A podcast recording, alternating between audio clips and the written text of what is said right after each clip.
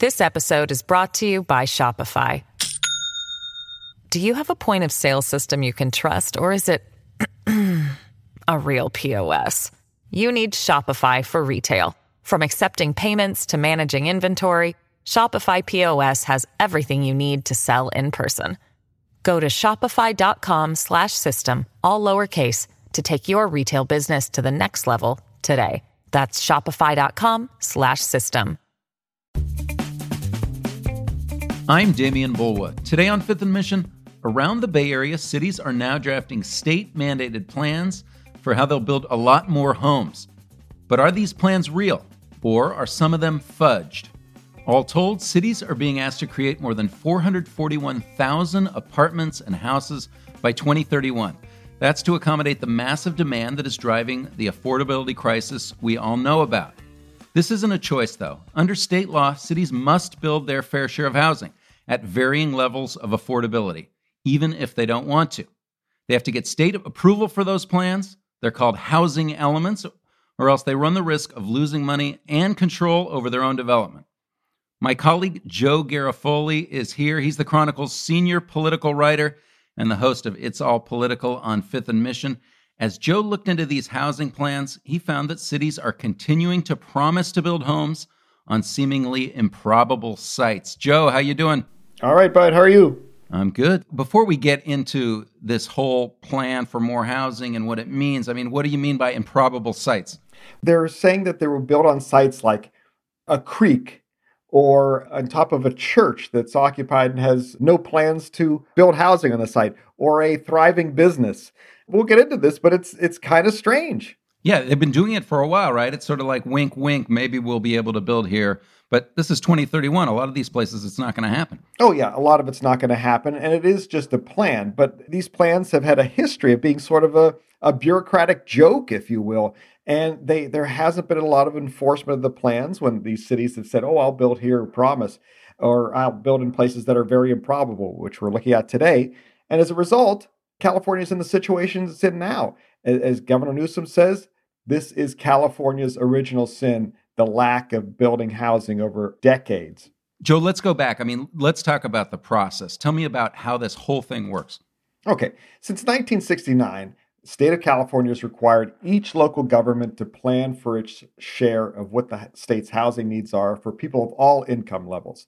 This plan is developed by the California Department of Housing and Community Development and it's known as the Regional Housing Needs Determination. We're going to get in the weeds in here a little bit, but stick with us.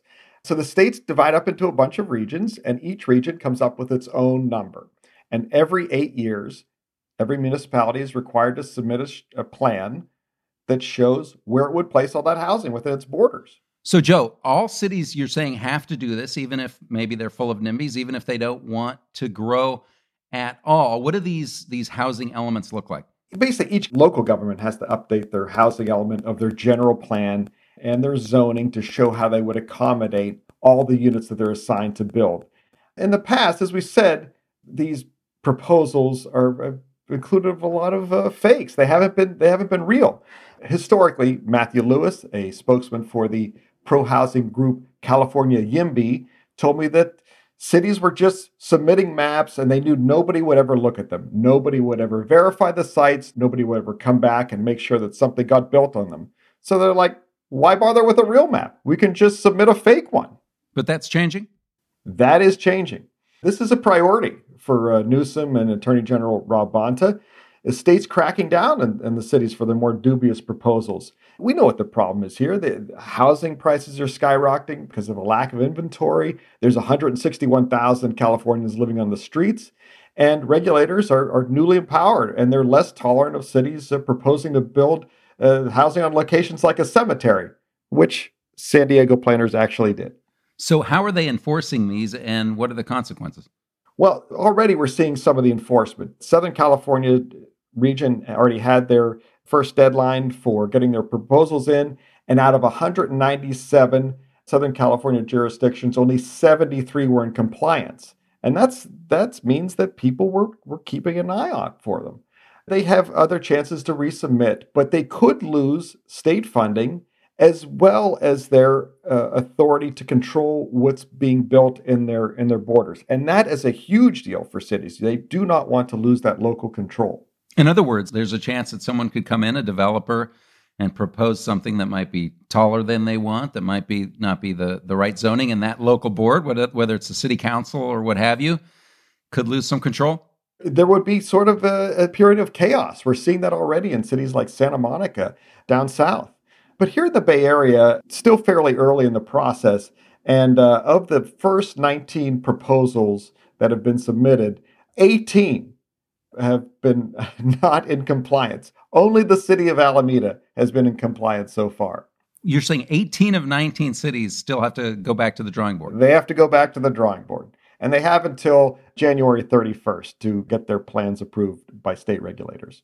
And Joe, before I get into some of these individual housing elements, I mean, these plans, does this mean all this stuff's going to get built? I mean, even if the plans look good?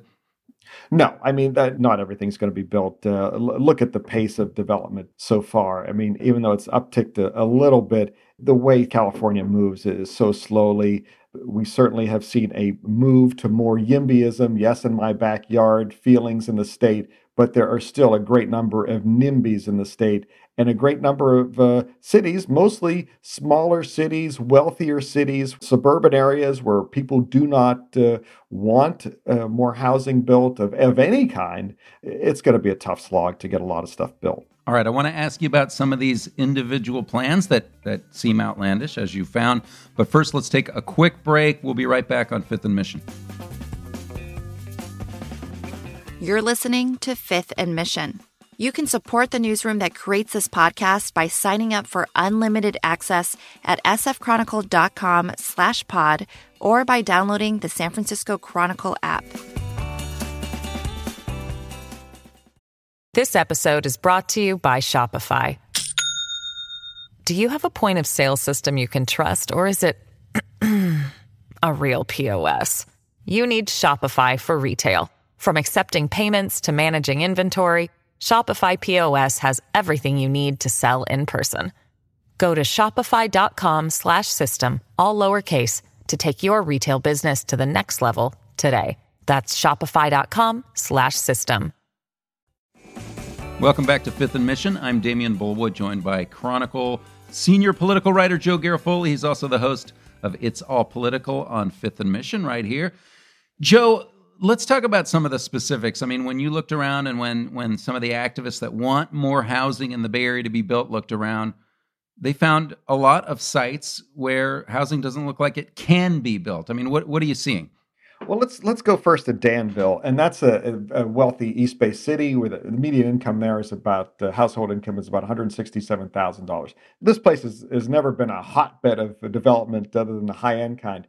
Uh, th- three years ago, I went out there when uh, city leaders threw they they literally had a celebration with cake and everything to celebrate the largest multifamily development there ever. It was 144 units, and 11 were classified as affordables. This is not a place where uh, you know you're seeing a framing going up a lot there. But now that it, as part of their housing element, part of their plan, they pitched building over part of San Ramon Creek. The pro housing activists at East Bay for Everyone described the parcel as quote it's is more creek than dry land. It's nigh impossible to build on. And then let's go to the heart of Silicon Valley, uh, Los Altos Hills, so the median income is $250,000. They included parts of Foothill De Anza Community College in its plan.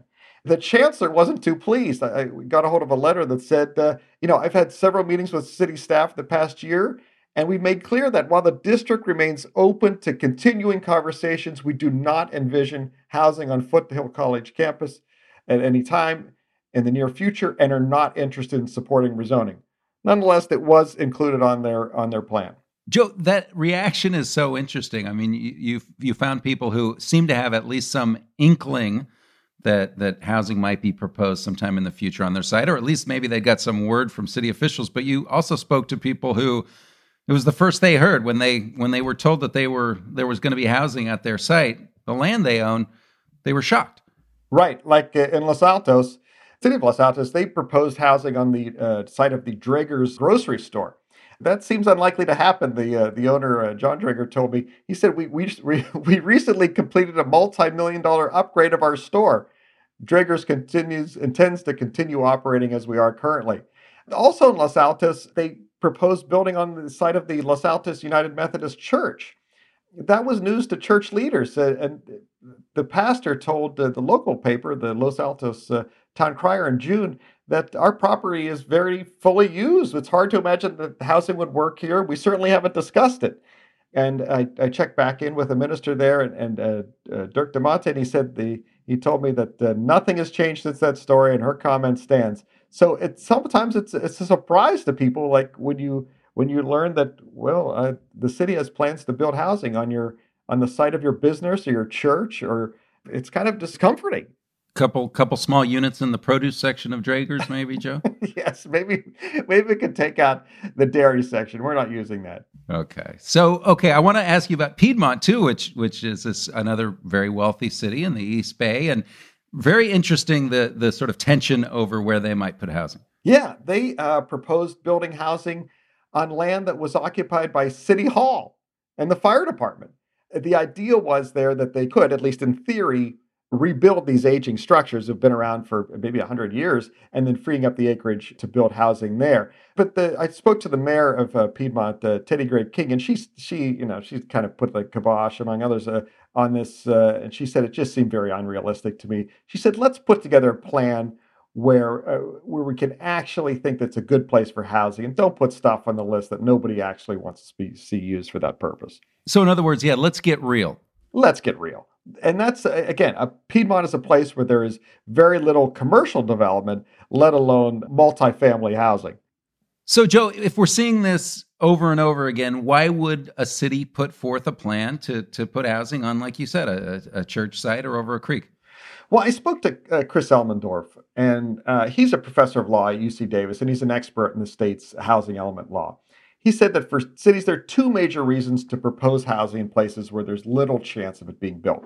One is that when planning officials run analytical programs to hunt for possible development parcels, this sort of dragnet will turn up some sites that have thriving businesses whose owners have no intention to sell or to build housing. It can be hard to sift out all that information. But the other suspected reason, Elmendorf said, is that city leaders are under competing pressures from regulators and residents. They end up suggesting building housing in places where they know it won't build. He told me some of them are doing it because they don't want to have multifamily housing built in the city. This has been a long-standing tension. So, in other words, Joe, put it on there, get it approved, keep it control of development in your town, and then push it off till 2031 or when the next process comes around. You're buying yourself another eight years of not having to build housing in your town or, or very little of it. So, Joe, it is a pretty arcane process. Why should people care about it? Why should they be watching it? I asked that to Matt Lewis because this is tough stuff to slog through. And he said if you're wondering why your kids' favorite teachers are leaving town, if you're wondering why your favorite restaurant shut down, if you're wondering why we're struggling to hire police officers and firefighters all over the Bay Area, it comes back to this region wide failure to provide enough housing to match our economic and population growth. And without plans to build housing, housing's not going to get built. Joe Garofoli, thanks for joining me. Always, brother. Thanks to our guest, Joe Garofoli. He's the Chronicle's senior political writer, also the host of It's All Political right here on Fifth and Mission. Thanks to King Kaufman for producing this episode, and thank you for listening.